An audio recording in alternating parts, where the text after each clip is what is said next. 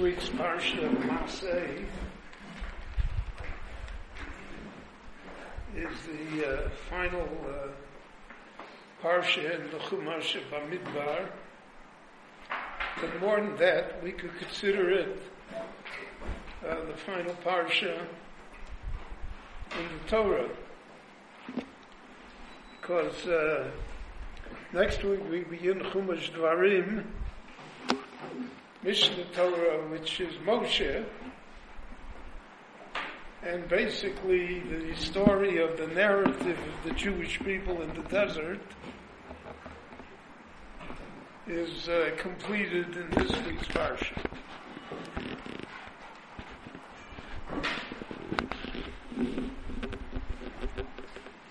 The Torah lists for us 42 places where the Jewish people encamped in the desert. I would hazard to say that few, if any, of those places are known to us.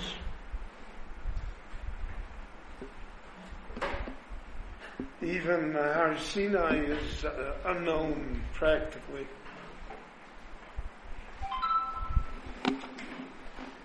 So why does the Torah bother to uh, go to such lengths to tell us about the 42 places that we were? Rashi points out that it's like a travelogue. The father uh, takes his son back to when the boy was a child and they traveled somewhere. And the father says, here uh, we stopped at this hotel, here we saw this sight, here you had a headache, here this happened to us.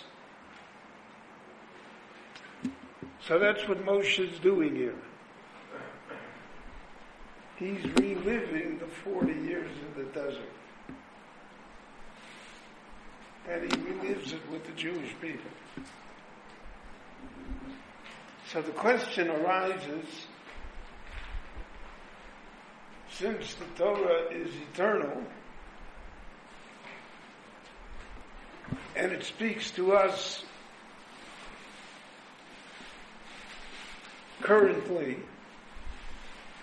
in the same fashion that it spoke when Moshe said these places to the Jewish people in the desert. So what does it teach us? What is the message involved here?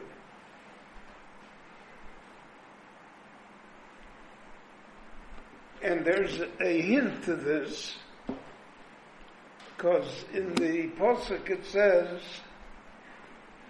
that these are the Mazei B'nai Yisrael, the travels of the Jewish people, and then it says Lachanosom Ulamotzoon, where they settled and where then they were taken out of to go somewhere else. Few psukim later, the Torah repeats it, but a different order.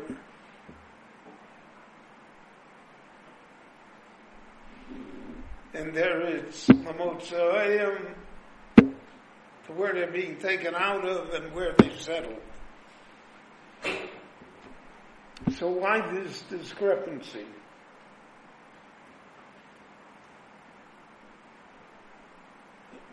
So the uh, message here is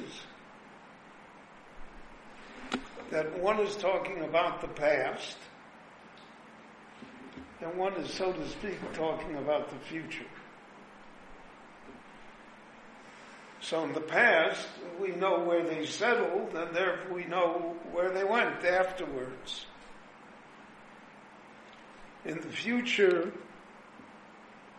that they would have to leave places, and it wouldn't be quite clear where they would settle, but they would have to move on.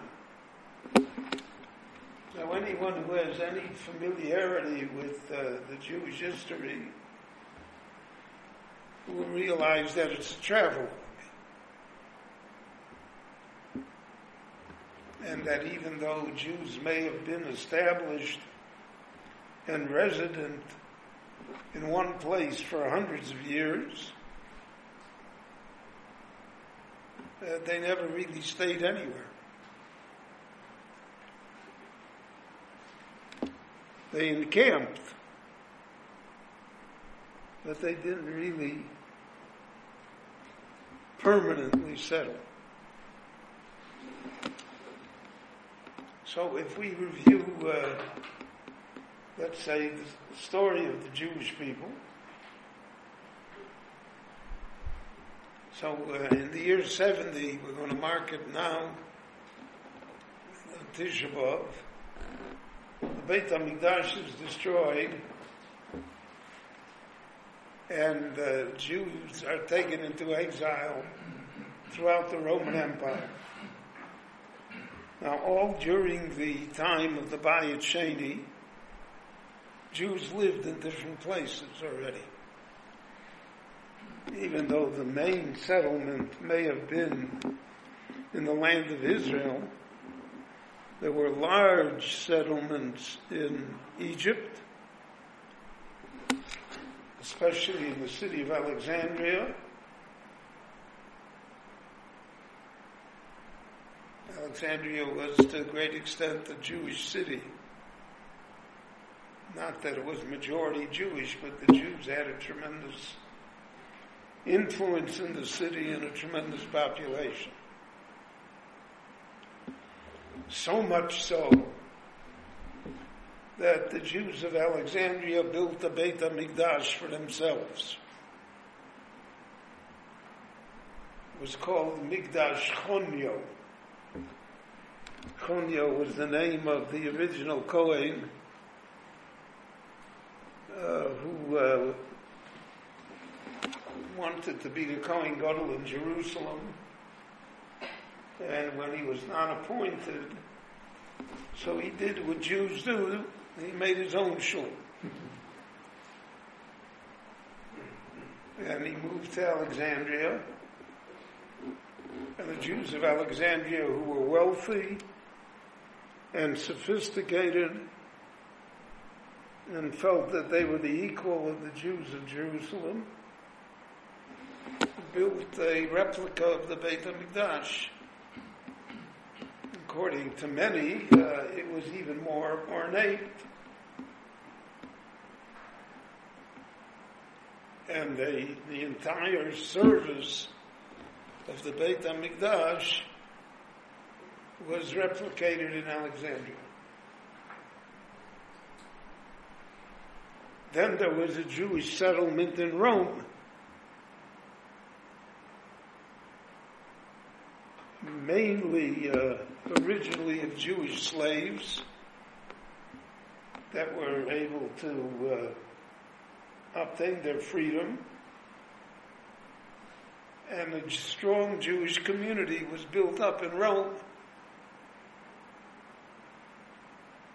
So that when the Romans exiled thousands and tens of thousands of Jews to Rome, there already was a Jewish infrastructure in Rome.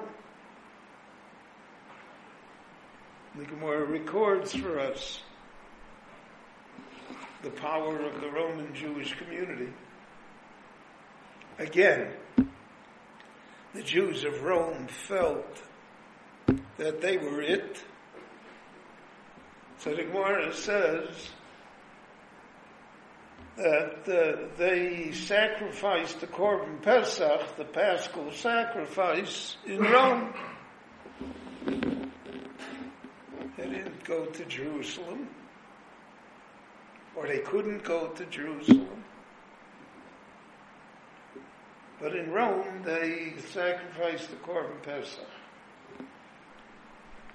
And the Gemara, uh, the Roman community was headed by a, a Jew called uh, Todus Horofi. Uh, Thaddeus, the physician. So he was a very uh, powerful and well-respected person in Rome. And uh, because the rabbis didn't want to start up with the Roman Jewish community, so they said, we would really put you in Chayrim for what you're doing. We would ban you for what you're doing to bring the Korban Pesach outside Yerushalayim. But you're Todos. We are powerless, so we're not going to fight a fight. So you have two centers, Rome and Egypt, Alexandria. Then there's a third center which existed from the Bayis Rishon yet, from the first temple. And those were the Jews that lived in countries that were adjacent to the land of Israel, such as uh, today we give them names Syria, Lebanon, Iraq, Jordan.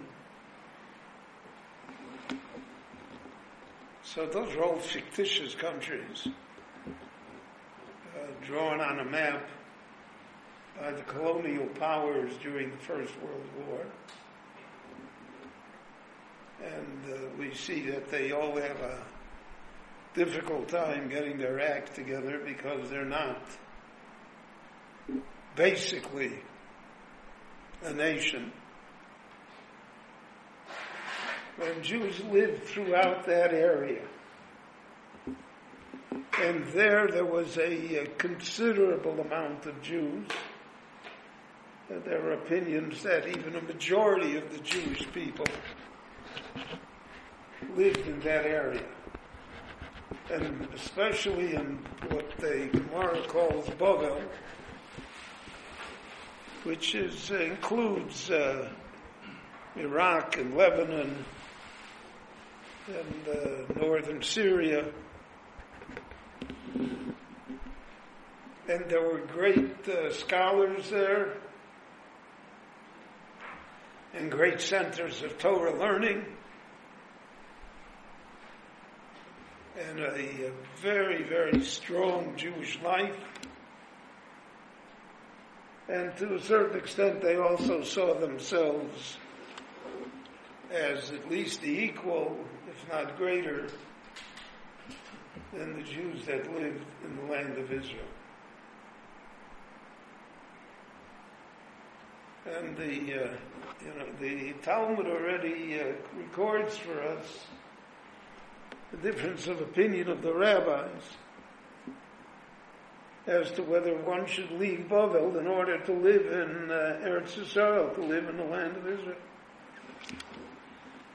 And there were great rabbis like Rabbi Yehuda, who said that they're not allowed to go back until the Mashiach comes. That they should stay in Bavel.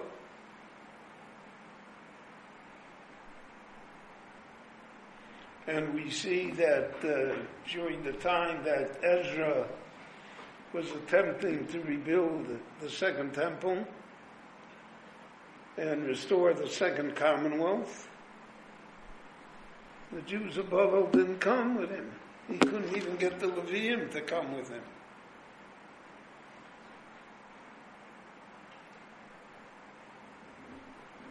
So you had these different centers of Jewish life.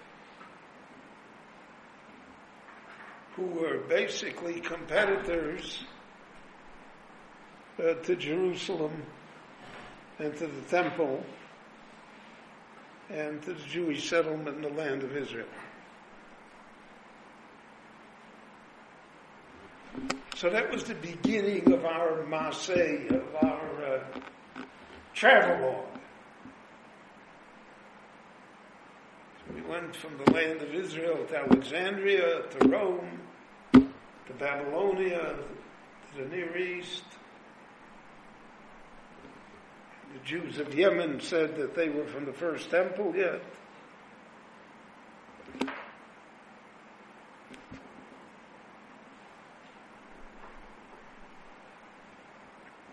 The Roman Empire existed for 500 years.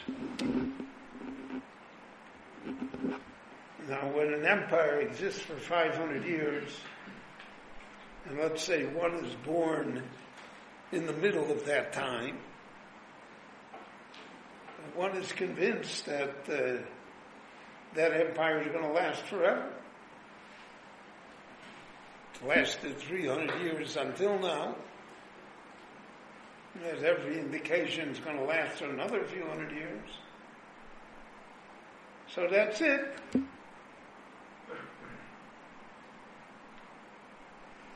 However, history teaches us that no empire and really no country in power ever remains so permanently.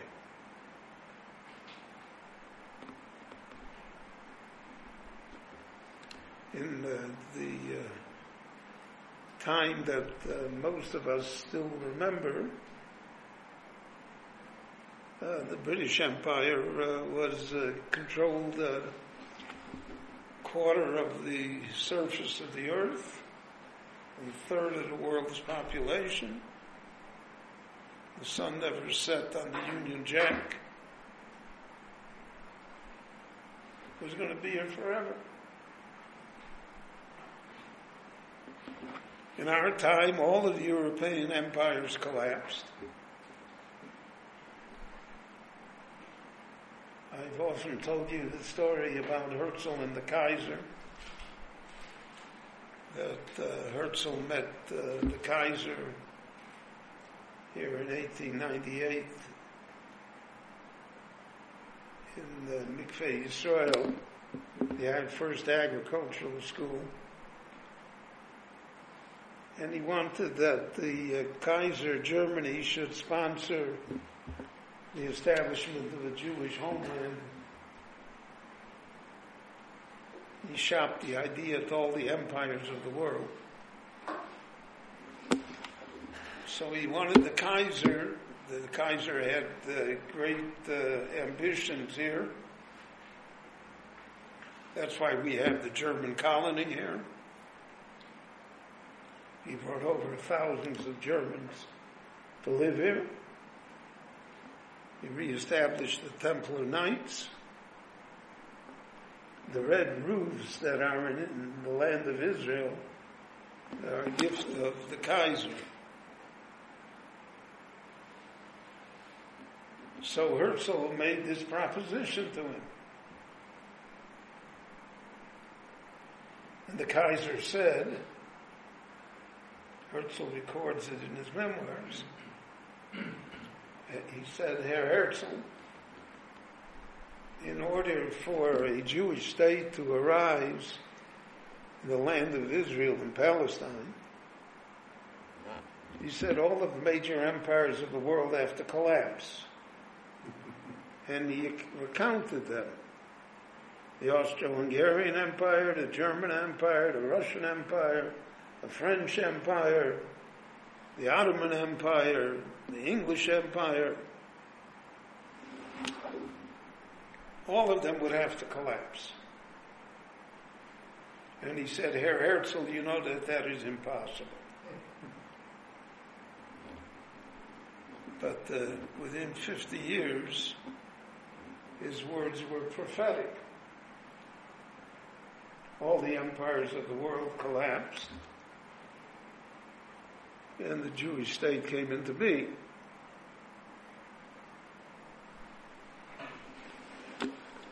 So you have a process here which the Torah predicts. In other words, Masay is not a story about what happened. It's also a story about what is going to happen. It's not only Lamasehem Ulamotsoehem, it's Lamotsoehem Ulamasehem as well.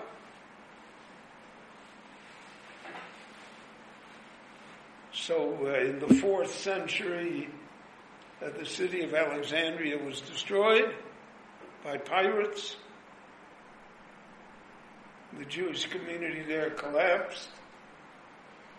Though later another Jewish community in Fustat in Cairo was established, and it existed till our time, till 1967.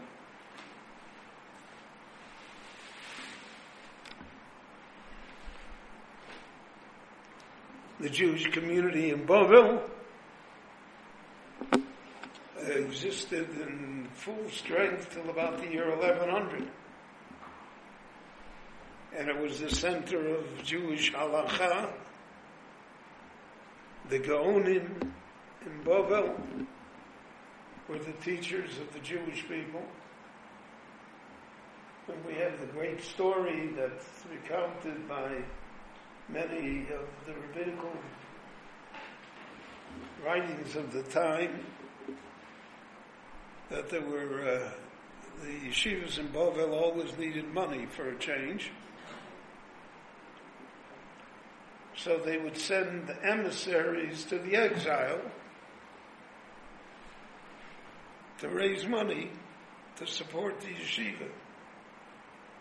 I'm sure that strikes you as an original thought. It's Been going on for a long time. So the, uh, there's the legend of the Arboa Shvuyim. There were four rabbis from Bovel that uh, ventured forth.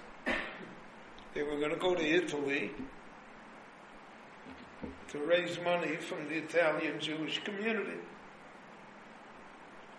And on the way, the ship was taken by pirates. So pirates usually killed everybody on board. However, when they spotted Jews, they knew that Jews would ransom other Jews for exorbitant uh, funds, enormous amounts of money. Pidyon Shvuyim. So therefore they took these four rabbis captive and they held them for ransom. So uh, one uh, Jewish community in Morocco ransomed one of the rabbis. But they said to him, you have to stay here in Morocco. We need you. You can't go back to Babylonia. And one of the rabbis uh, was ransomed by uh, the Jews of Bari in southern Italy. So he had to stay there. And one was ransomed by Jews in Tuscany. So he had to stay there.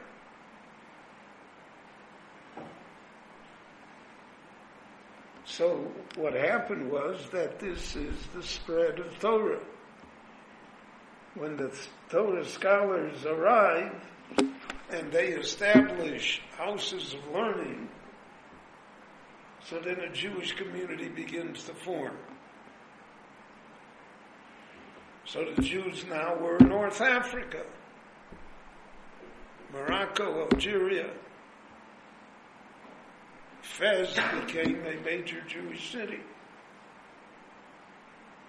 In the 7th century, uh, the Muslims took over in the Middle East completely, and uh, they invaded Spain, came across the Straits of Gibraltar, and they uh, occupied the bottom two thirds of uh, Spain. The Jews went along with them. So the Jews are in Spain 800 years.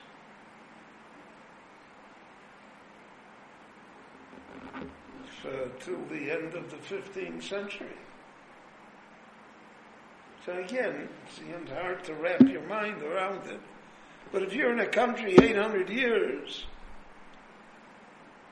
and you're uh, a prominent part of society, you're the bankers, you're the advisors to the king, you're even generals in the army. Some even rose to be what we would consider to be the prime minister.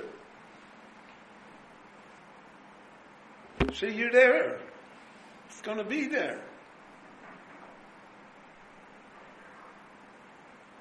Except again, the Parsha of Masay teaches us that that's not what's going to happen.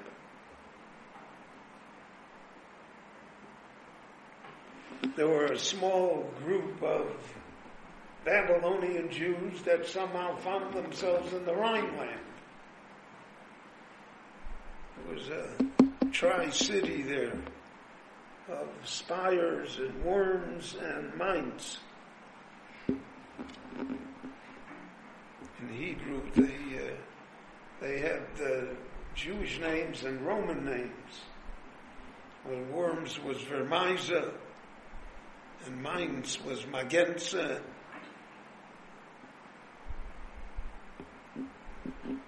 and Spires was Shapiro. These became last names of Ashkenazic Jews. Because originally that's where their ancestors came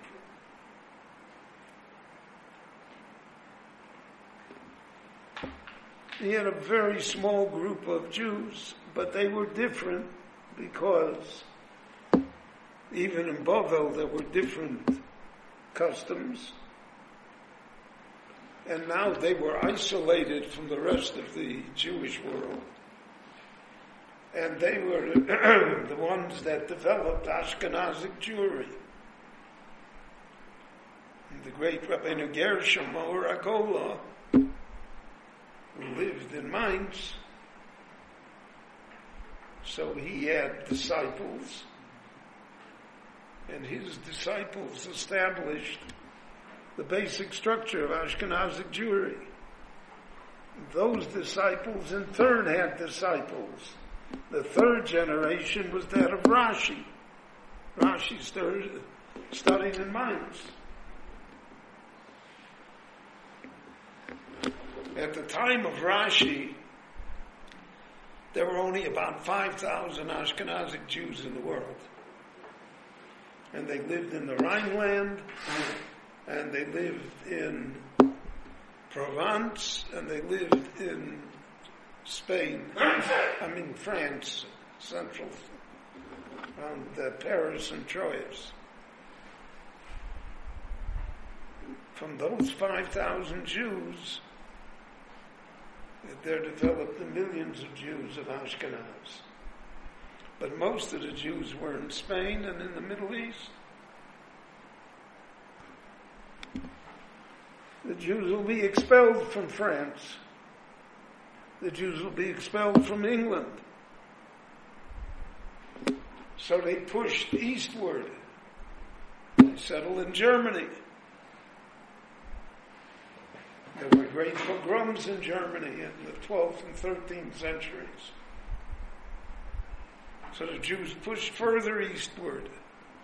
They came to Poland, came to Central Europe, to Austria and Bohemia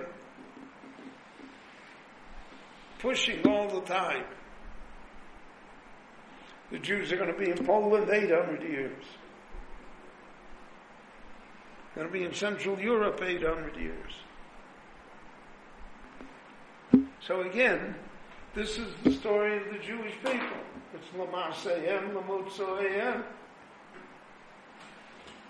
For some reason, in the 19th century, the Jews of Eastern Europe decided that they're going to leave.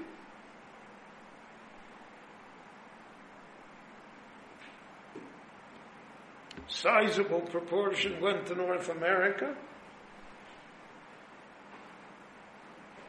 Then Jews went to South America, they went to South Africa. A small number went back to the land of Israel. So if you look at the entire picture, yeah, we are always traveling. We're always going somewhere. We're always leaving somewhere.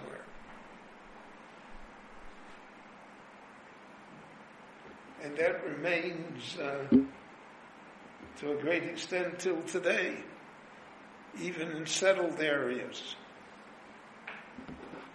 Yeah, I know a little about the Detroit Jewish community.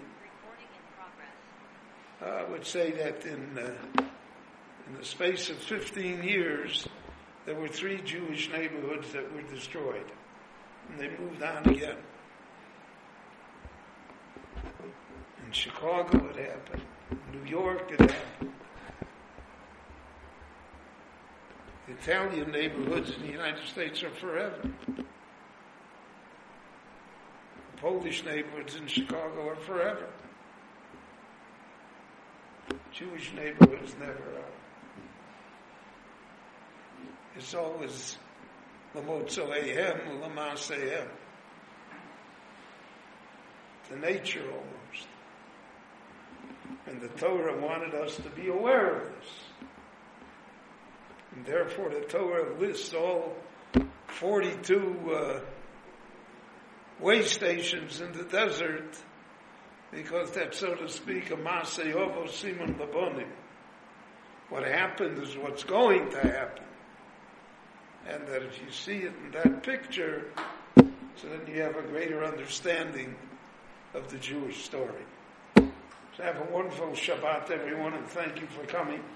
Next week, next week we still will have a Friday morning class. Uh, so uh, I hope to see you.